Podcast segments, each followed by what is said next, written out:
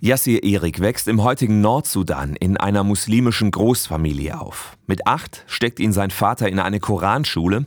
Er radikalisiert sich dort und beginnt, Christen zu hassen. Doch eines Tages wird Yassir selbst Christ und bekommt den Hass seiner Familie zu spüren. Für sie ist Yassir gestorben. In der Zeitung habe ich mein Bild und meinen Namen gesehen, alles Totenanzeige. Und sie haben eine Beerdigung organisiert und sie brachten einen Sarg zum Friedhof. Und dort haben sie meinen vollen Namen geschrieben und sagten, unser Sohn ist tot. Natürlich ein Riesenschock für Yassir, vor allem weil ihm seine Familie sehr wichtig war. Meine Familie war alles für mich. Familie in unserem Kontext ist die Sozialversicherung und die Krankenversicherung. Man kann nicht ohne Familie leben. Bis heute, rund 30 Jahre später, hat Yassir seine Familie nicht mehr gesehen. Er hat damals den Sudan verlassen, weil er um sein Leben fürchten musste.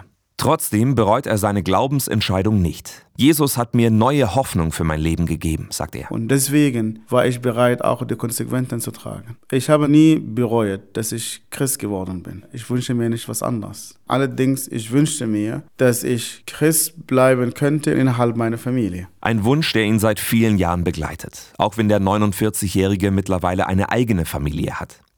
Mit seiner schwäbischen Frau Maren und seinen vier Kindern lebt Jassi Erik seit vielen Jahren in Baden-Württemberg.